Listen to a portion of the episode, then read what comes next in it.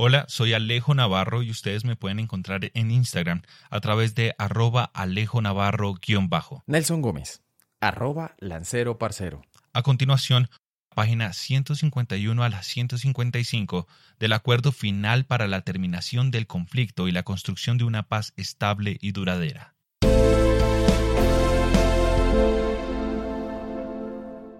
Acuerdo Final de Paz. Listado de sanciones. En el presente listado se describen las sanciones que podrán ser impuestas por el Tribunal para la Paz. Este listado será complementado en una etapa posterior. Conforme al documento Jurisdicción Especial para la Paz, en especial lo indicado en sus numerales 60 al 63, se establece el presente listado de sanciones teniendo en cuenta: 1. El grado de verdad otorgado por la persona. 2. La gravedad de la conducta sancionada. 3. El nivel de participación y responsabilidad. Y 4. Los compromisos en materia de reparación a las víctimas y garantías de no repetición. Las actividades, trabajos u obras efectuadas desde el momento en que se adoptó el acuerdo sobre limpieza y descontaminación de municiones sin explotar, restos explosivos de guerra y limpieza de minas antipersona, de forma personal y directa por cualquier individuo sometido a la competencia de la Jurisdicción Especial para la Paz, serán consideradas, a solicitud del interesado, por la Sala de Reconocimiento de Verdad y Responsabilidad y por el Tribunal para la Paz, al momento de imponer sanciones al solicitante, siempre y cuando se reúnan los siguientes requisitos. 1. Que la actividad realizada haya reparado a las víctimas o haya tenido un impacto restaurador. 2. Que se haya acreditado su realización por los mecanismos de verificación acordados por las partes para cada actividad, trabajo u obra, o por los mecanismos de verificación acordados por las partes en el punto 6.1 del Acuerdo General del 26 de agosto del 2012, en lo que respecta al cumplimiento de las condiciones del Sistema Integral de Verdad, Justicia y Reparación y No Repetición. 3. Que sea compatible con el listado de sanciones. Las sanciones son de tres clases.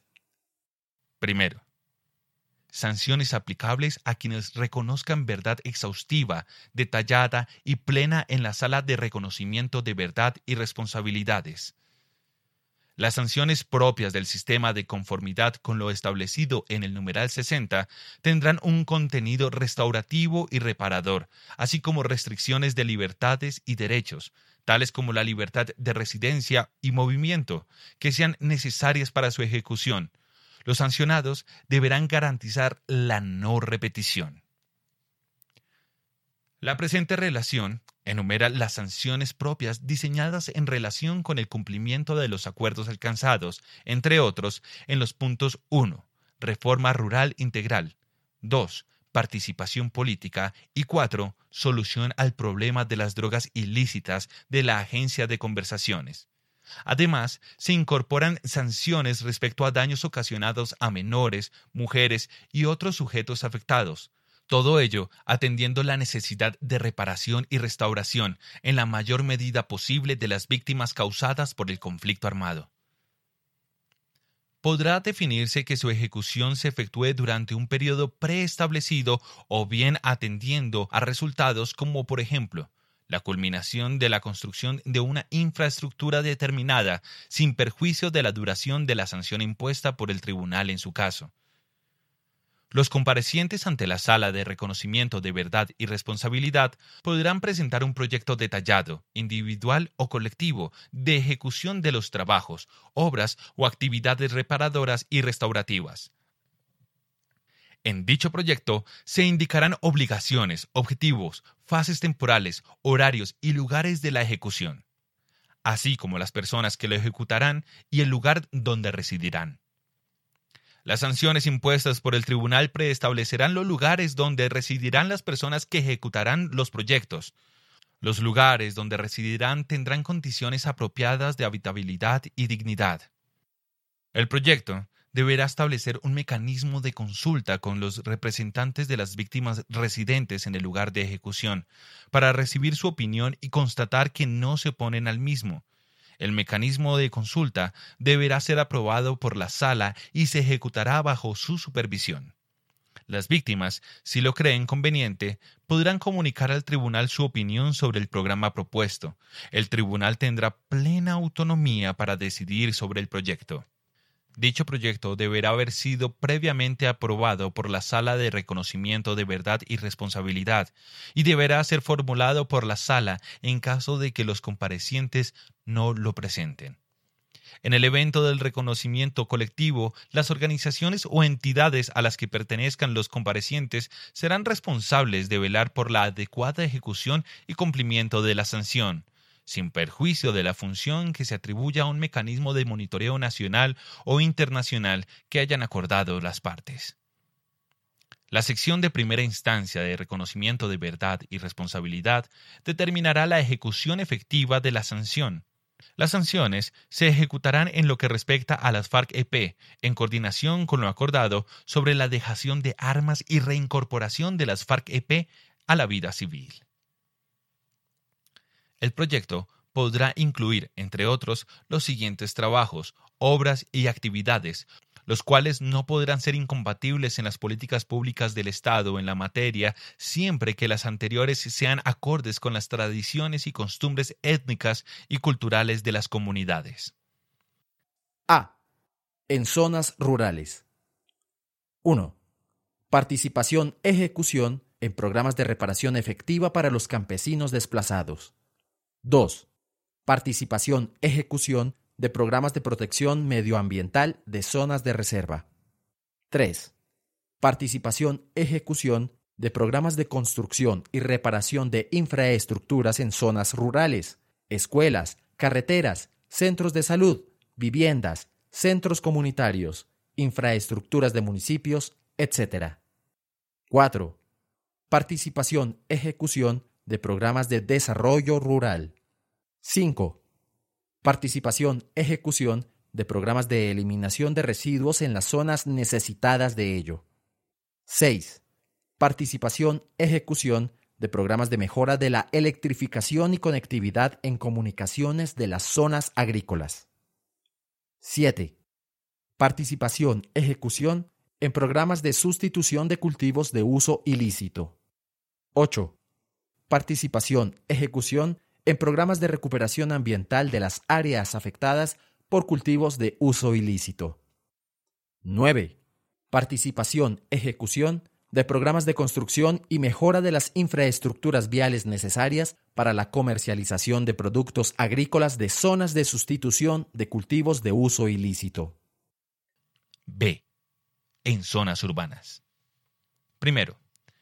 Participación-ejecución de programas de construcción y reparación de infraestructuras en zonas urbanas, escuelas, vías públicas, centros de salud, viviendas, centros comunitarios, infraestructuras de municipios, etc. Segundo, participación-ejecución de programas de desarrollo urbano.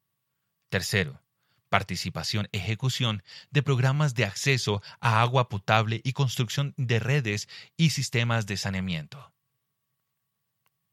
C. Limpieza y erradicación de restos explosivos de guerra, municiones sin explotar y minas antipersonal de las áreas del territorio nacional que hubiesen sido afectadas por estos artefactos. 1. Participación-ejecución de programas de limpieza y erradicación de restos explosivos de guerra y municiones sin explotar. 2. Participación-ejecución de programas de limpieza y erradicación de minas antipersonal y artefactos explosivos improvisados. Segundo. Sanciones aplicables a quienes reconozcan verdad y responsabilidades por primera vez en el proceso contradictorio ante la sección de primera instancia del Tribunal para la Paz antes de dictarse sentencia. Las sanciones alternativas para conductas muy graves que se impondrán a quienes reconozcan verdad y responsabilidad ante la sección de enjuiciamiento antes de sentencia tendrán una función esencialmente retributiva de pena privativa de la libertad de 5 a 8 años de prisión.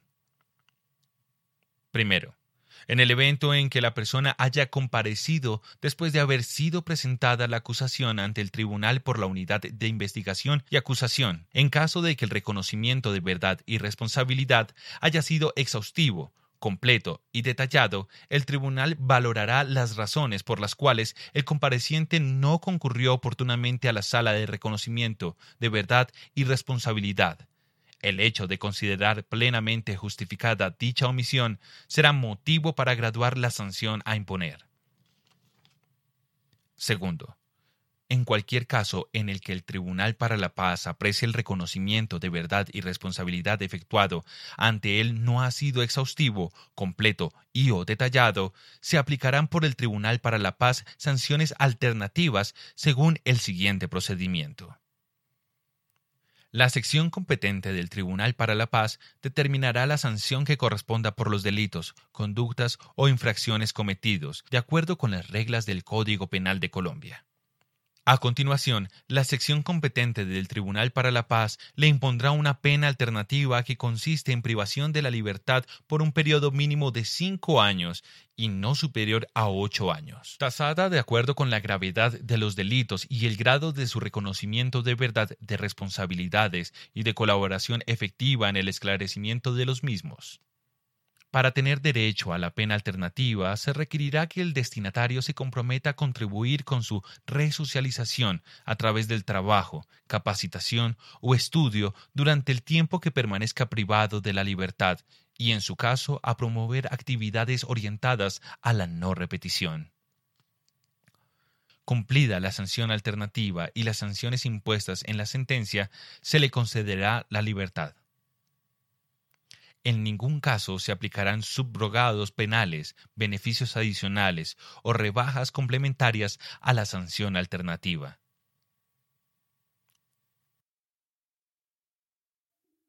Tercero, sanciones aplicables a quienes no reconozcan verdad y responsabilidad en el proceso contradictorio ante la sección de primera instancia del Tribunal para la Paz y resulten declarados culpables por este. Las sanciones ordinarias que se impondrán cuando no exista reconocimiento de verdad y responsabilidad cumplirán las funciones previstas en el Código Penal, sin perjuicio de que se obtengan redenciones en la privación de libertad, siempre y cuando el condenado se comprometa a contribuir con su resocialización a través del trabajo, capacitación o estudio durante el tiempo que permanezca privado de libertad. En todo caso, la privación efectiva de libertad no será inferior a 15 años ni superior a 20, en caso de graves infracciones o violaciones. Se podrán aplicar a los condenados los subrogados penales o beneficios adicionales siempre y cuando el destinatario se comprometa a contribuir con su resocialización a través del trabajo, capacitación o estudio durante el tiempo que permanezca privado de la libertad y a promover actividades orientadas a la no repetición del daño causado una vez liberado. Cumplida la sanción impuesta en la sentencia, se le concederá la libertad, que será a prueba en caso de haberse comprometido a promover actividades orientadas a la no repetición del daño causado una vez liberado, y ello haya sido causa de disfrute de reducción en la duración de la pena impuesta. El periodo de libertad a prueba se extinguirá dándose por cumplida la pena una vez acreditada la realización de la actividad de promoción de la no repetición del daño causado, y en todo caso, al cumplirse el tiempo de condena impuesta por el Tribunal para la Paz.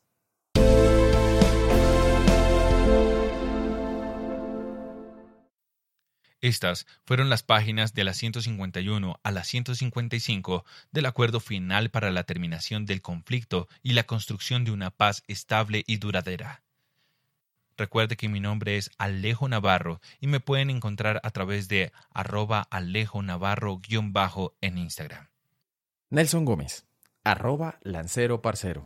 Gracias.